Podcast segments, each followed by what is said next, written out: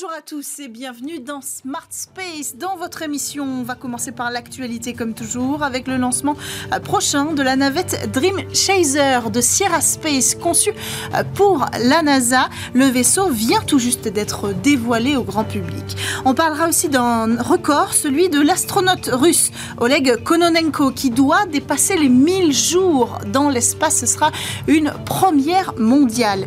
Et puis on va revenir sur les dernières images de James Webb, euh, époustouflante comme toujours, pour vous décrypter euh, ce qu'elle nous raconte de l'univers. En deuxième partie d'émission, on prend la direction de la Lune car il est temps de faire euh, le point sur le programme Artemis alors même qu'un retard de deux ans a été annoncé et que l'ancien administrateur de l'agence américaine fustige le modèle de retour vers la Lune. Nos invités en plateau reviendront sur ces critiques avec nous. Voilà pour le programme du jour. On démarre tout de suite avec l'actualité.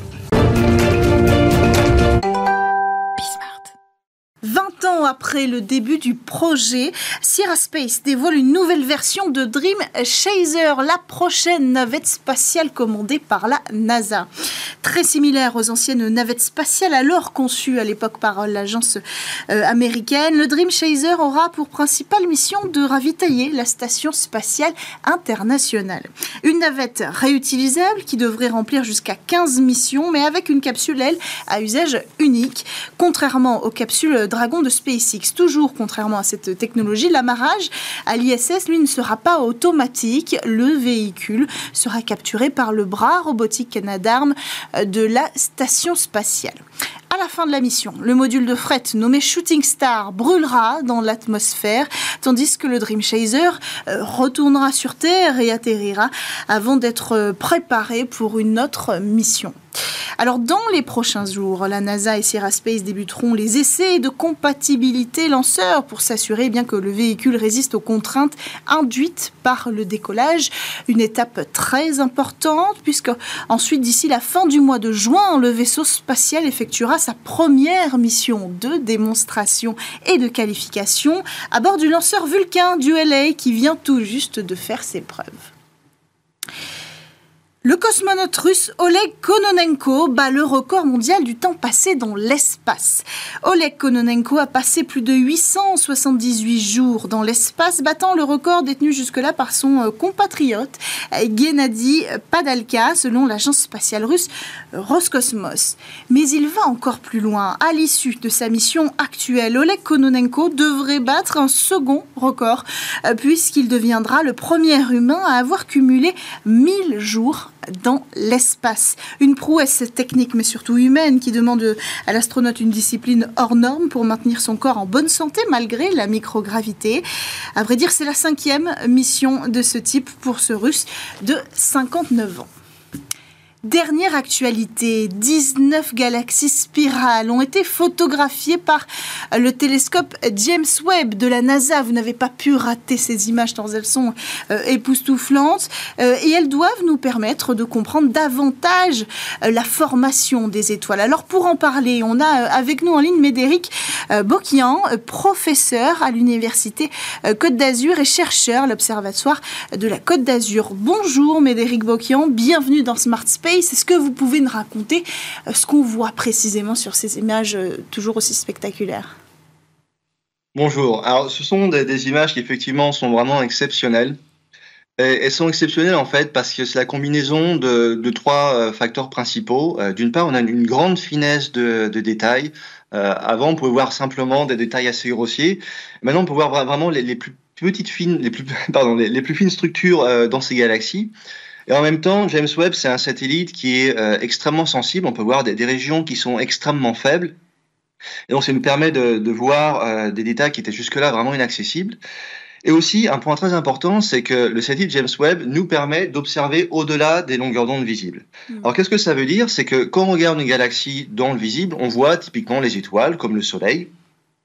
Mais quand on voit à plus grande longueur d'onde, euh, ces étoiles peu à peu disparaissent Et ce qu'on voit progressivement, en fait, c'est euh, de l'émission de la poussière, en fait. Euh, elle, elle, rougeoie quelque part. On ne peut pas voir ça à l'œil nu, euh, mais ce qu'on ce voit, c'est donc euh, de la lumière des étoiles qui a été absorbée par la poussière, qui a été euh, et du coup qui se met à, à rougeoyer.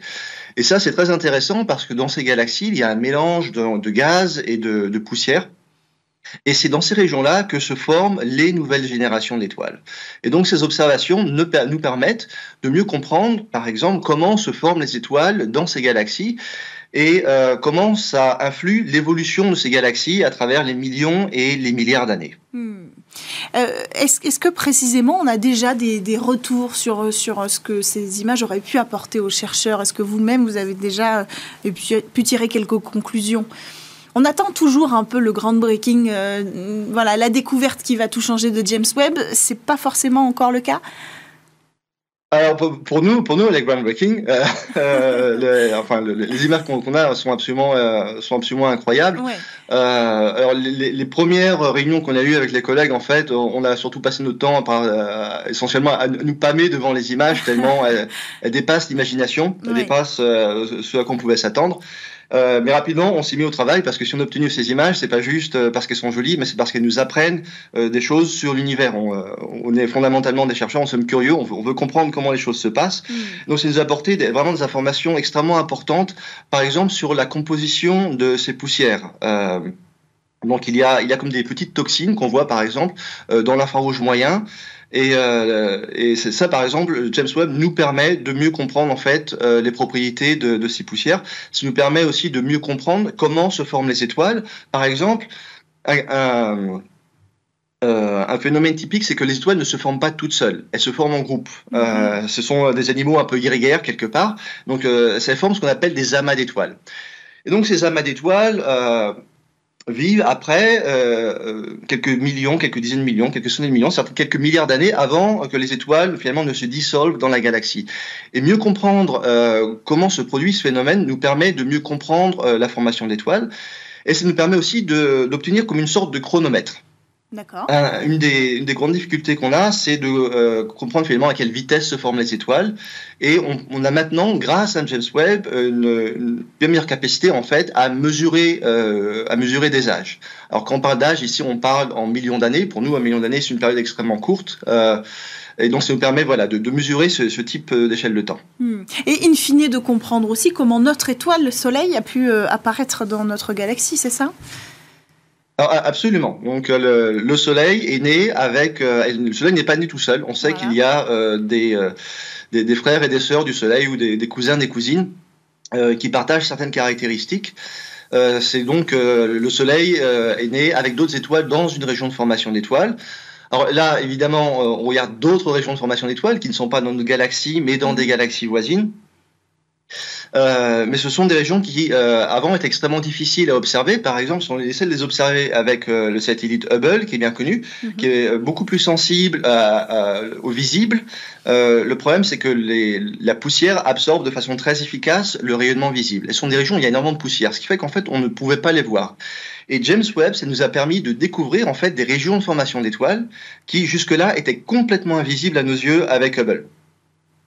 Merci beaucoup, Médéric Boquien, d'avoir euh, pris le temps de nous décrypter un petit peu cette, euh, ces, images qui sont pour nous époustouflantes et pour vous euh, révolutionnaires aussi, hein, si, je comprends bien ce que, vous nous expliquez.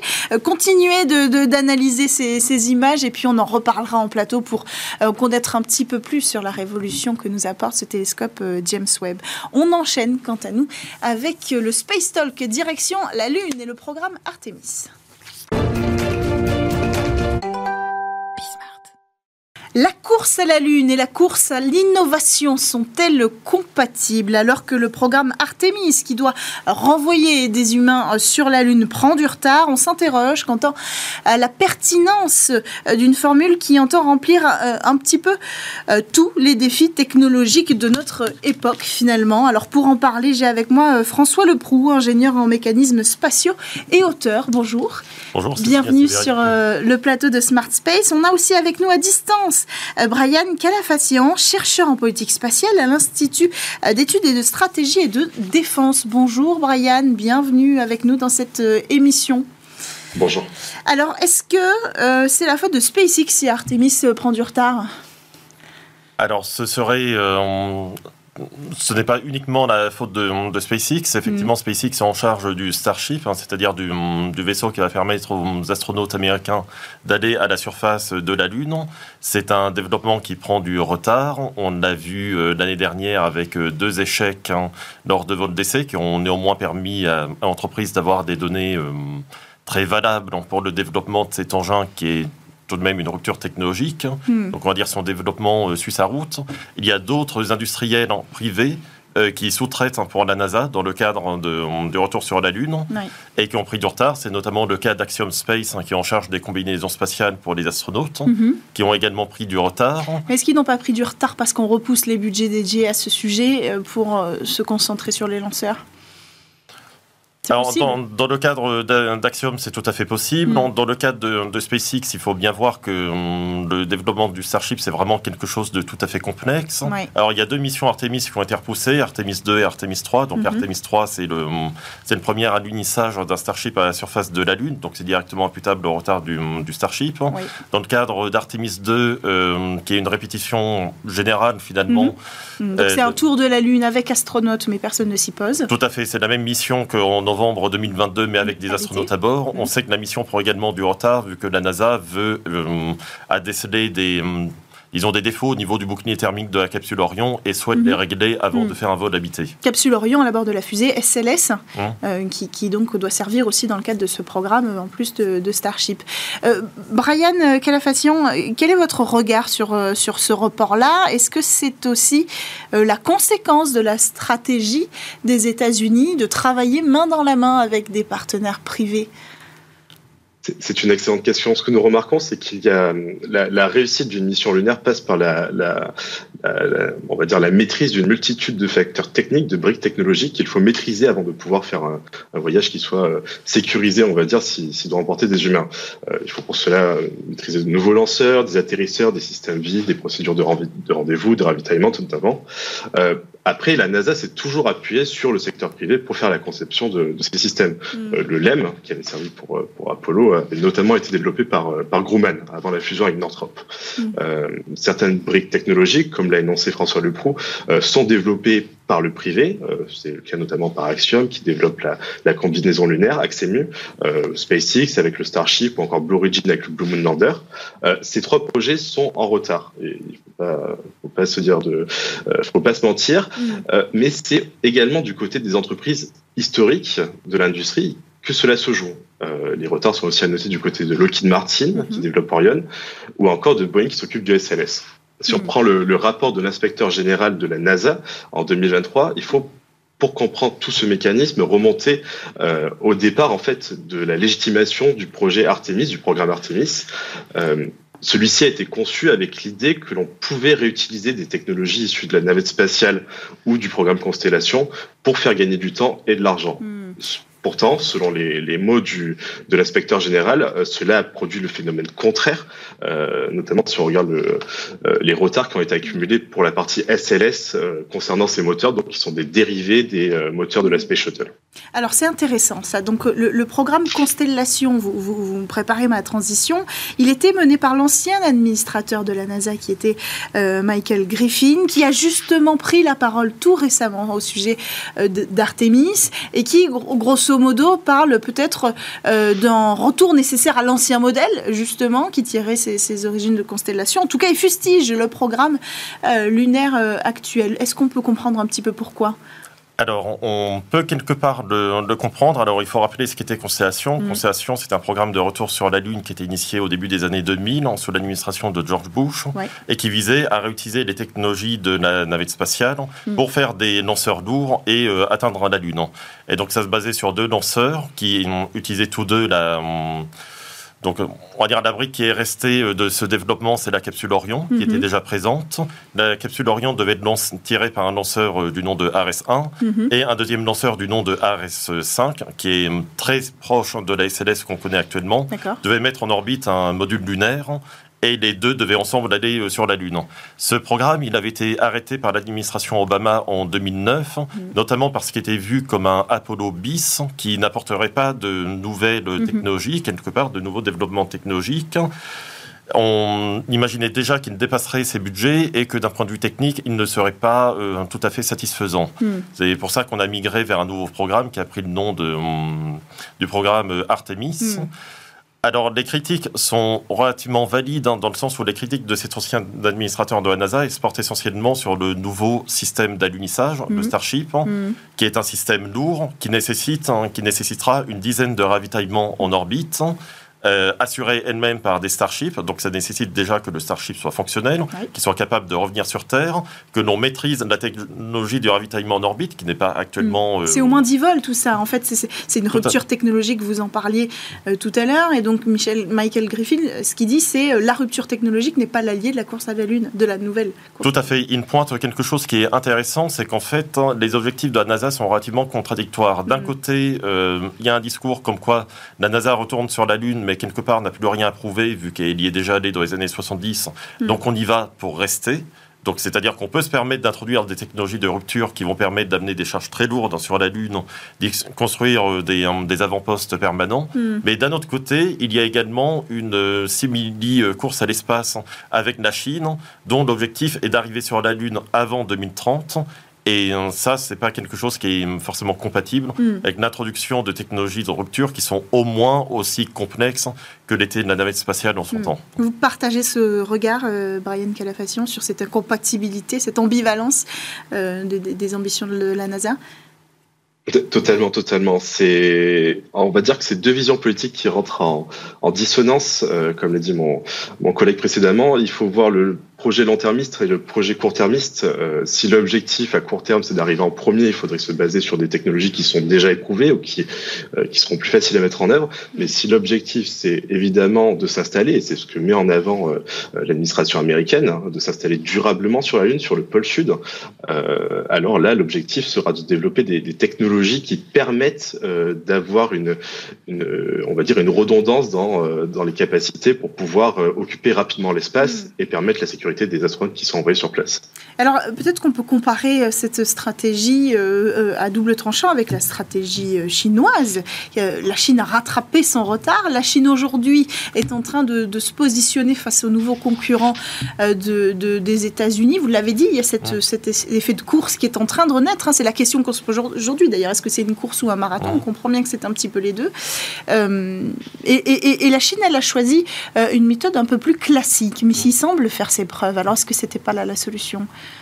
C'est une méthode qui est tout à fait cohérente pour la Chine et qui est de mm. toute façon cohérente avec la feuille de route spatiale de la Chine qui est suivie, on va dire, depuis euh, la deuxième moitié des années 90, mm. qui est vraiment une acquisition euh, progressive et mm. permanente de nouvelles technologies, alors aussi bien dans le vol spatial d'habité, alors d'abord avec le premier vol d'une capsule, de petites stations spatiales, la construction d'une station spatiale et maintenant des, vols vers la Lune, que dans le domaine robotique. Hein, ça fait depuis 2013 que la Chine envoie régulièrement des missions robotiques mm-hmm. à la surface de la Lune qui sont assez ambitieuses ce sont les premiers à avoir envoyé un objet sur la face cachée de la Lune. Tout à fait, et ils espèrent, et ils vont lancer une mission dans quelques mois dont l'objectif sera justement de, faire un retour d'échantillons du pôle Sud, qui est la mhm. région la plus intéressante mhm. euh, à explorer. Tout à fait, à cause de la présence de la glace qui, qui pourra permettre d'obtenir de l'eau ou du carburant. Donc la Chine a vraiment cette approche qui est très classique. Certains diront qu'elle est prudente, elle est légitime, mais je vais dire, ce n'est pas une surprise. Hein. La Chine a annoncé euh, très clairement ses intentions hmm. depuis les, années 2000 au moins, hmm. euh, et elle suit une feuille de route qui est tout à fait pertinente pour elle. Hein. Mais euh, Brian, elle veut y rester aussi, la Chine. L'idée, c'est que euh, c'est qu'elle n'y va pas simplement pour dire on y a mis les pieds euh, pour la première fois et, peut-être avant que, les Américains retournent. La stratégie est quand même similaire avec l'idée de s'installer durablement, d'aller explorer la zone sud. C'est bien pour pouvoir ensuite redécoller depuis la Lune, peut-être vers Mars. Enfin voilà. Il y a quand même ce désir de s'installer. Bien entendu, oui, oui, tout comme avait pu l'énoncer la Russie également euh, euh, dans, dans l'ILRS, donc dans leur entreprise commune qui a rassemblé aussi euh, certains BRICS. la question pour la, pour la compétition entre la Chine et la Russie n'est pas tant l'avance potentielle de la Chine, mais le mm. retard progressif de, des États-Unis, on va dire, qui euh, les, les, années euh, s'amoncellent. Euh, mm. et c'est justement ce qui fait perdre un peu la, euh, le soutien du Congrès au bout d'un moment, parce que les, financeurs perçoivent ça comme un, la perte d'un avantage comparatif. il ne faut pas sous-estimer la Chine en réalité, parce que pour la Chine, l'espace est un véritable outil de puissance et de normalisation de ses échanges avec ses partenaires internationaux ainsi qu'avec ses concurrents. Euh, Pékin sera sûrement au rendez-vous euh, des années 2030, comme, ce, comme cela a été fixé, euh, tout simplement parce que cela rentre dans la, dans la concrétisation du rêve chinois qui avait été énoncé par, par Xi Jinping. Hmm. Donc c'est cela qui pourrait aussi parachever la, la, bascule de certains États émergents vers, vers la Chine, ce que ne souhaitent pas les États-Unis, honnêtement. Hmm. la Chine pourrait aussi souhaiter s'installer durablement sur la Lune pour des enjeux de puissance, pour des enjeux de ressources également, euh, pour des enjeux de médiatisation, pour pouvoir montrer qu'elle aussi est une puissance technologique et c'est très important. La la progression vers Mars n'est pas n'est pas vraiment euh, un objectif politique euh, à long terme. C'est un peu difficile à expliquer à l'opinion publique euh, aux États-Unis et pour ce qui est de la Chine, c'est d'avant tout la Lune et le retour sur certaines planètes comme Vénus notamment. Euh, Mars reste du très lointain pour beaucoup de la science-fiction. Hmm, bien sûr. Euh, alors, est-ce qu'il faut choisir euh, entre le marathon et la course? Est-ce que vers la Lune? Est-ce que si vous si vous aviez le pouvoir de choisir et peut-être de remodeler le, le programme d'Artemis pour pour pallier ce retard, est-ce que vous choisiriez entre le marathon et la course? Pour ma part, je pense que l'approche qui a été adoptée par les États-Unis est pertinente mm. euh, pour viser une installation, on va dire au moins à moyen terme, euh, sur la Lune. Mm. Ce qui est un petit peu regrettable, c'est que justement, euh, on va dire, c'est l'objectif hein, du programme Artemis, mais c'est pas celui qui est mis en avant. L'objectif d'Artemis qui est beaucoup mis en avant, c'est justement de déposer les premiers hommes et la première femme à la surface de la Lune, mm. mais assez peu au sujet de l'installation. Et à ce niveau-là, c'est un petit peu regrettable non, que le programme Artemis souffre également d'une autre ambivalence c'est-à-dire c'est un programme qui est initié par les Américains. La communication est très euh, America First, hein, si je peux me mhm. permettre, alors que c'est un programme international. Mhm. L'Europe, on est un partenaire majeur, de même mhm. que le Canada, le Japon et maintenant les Émirats arabes unis également. Et justement, je pense que l'Europe aurait un rôle très important à jouer dans l'installation à long terme à surface de la Lune, notamment parce qu'elle a hum, avancé un certain nombre de concepts. Alors à mhm. l'époque, ça s'appelait le Moon Village, hein, qui avait été proposé par Ian Warner, mhm. qui est celui d'une station en sol. L'Europe propose un certain nombre de, de, systèmes également de logistique hein, mhm. euh, pour exploiter les ressources et amener du cargo à la surface de la Lune. Donc c'est quelque chose qui mériterait d'être mieux mis en avant, euh, peut-être d'avoir une plus forte implication de l'Europe au sein du programme Artemis, afin de de le rééquilibrer, de tendre davantage vers une installation à long terme. Mm. Et quelque chose qu'on peut regretter, c'est qu'avec tous les retards justement qui concernent les, les systèmes d'atterrissage, donc la NASA a fait appel euh, l'an dernier à Blue Origin afin de développer un nouveau mhm. module. Et certainement re-challenger d'une certaine euh, SpaceX. Tout à fait. donc euh, Blue Origin qui aligne, on va dire, une sorte de NEM un peu plus classique. Mhm. Certainement, l'Europe aurait également pu proposer un système analogue, hein, sachant qu'elle développe également le, mhm. système cargo Argonaut. Bien sûr. Alors Argonaut, on en parle très peu en Europe aujourd'hui mais c'est un vrai sujet en cours de développement. Euh, de toute façon, le sujet des propositions euh, euh, cargo européen, c'est un large sujet qu'on aborde mmh. souvent dans l'émission. Il y a la question politique aussi. Hein. Cette décision, elle n'est pas que scientifique, elle n'est pas que, j'allais dire, d'une ambition de l'humanité, mais elle est politique aussi. Et, et, les prochaines élections présidentielles pourraient jouer un rôle peut-être dans la pérennité de ce programme Artemis, Brian? Bien sûr, bien sûr. C'est il y a la question des élections présidentielles, mais aussi celle du Congrès, ce qui se passe sur Capitol Hill, qui est très intéressant et qui, on va dire, euh, influe beaucoup sur ce que vont mettre en avant les euh, les, les, présidents. Euh, en réalité, euh, le programme a été mis en avant notamment par Donald Trump. Il a été pérennisé par par l'administration actuelle.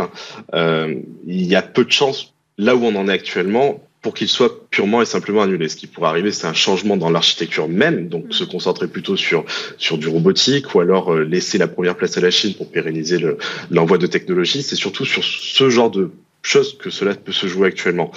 Euh, ce qu'on voit du côté du Congrès aussi qui est très intéressant, c'est que Bill Nelson, euh, l'administrateur actuel, est un ancien sénateur, donc il connaît un peu les, euh, les pratiques, on va dire, de, de, Capitol Hill, de ce qui se passe dans les chambres des représentants, dans les organismes du Congrès. Et c'est à ce, sur ce point-là que va se jouer la potentielle reconduction ou pas des programmes, l'annulation de certaines parties ou de certaines missions sur la question du budget. La question du budget est absolument centrale aux États-Unis.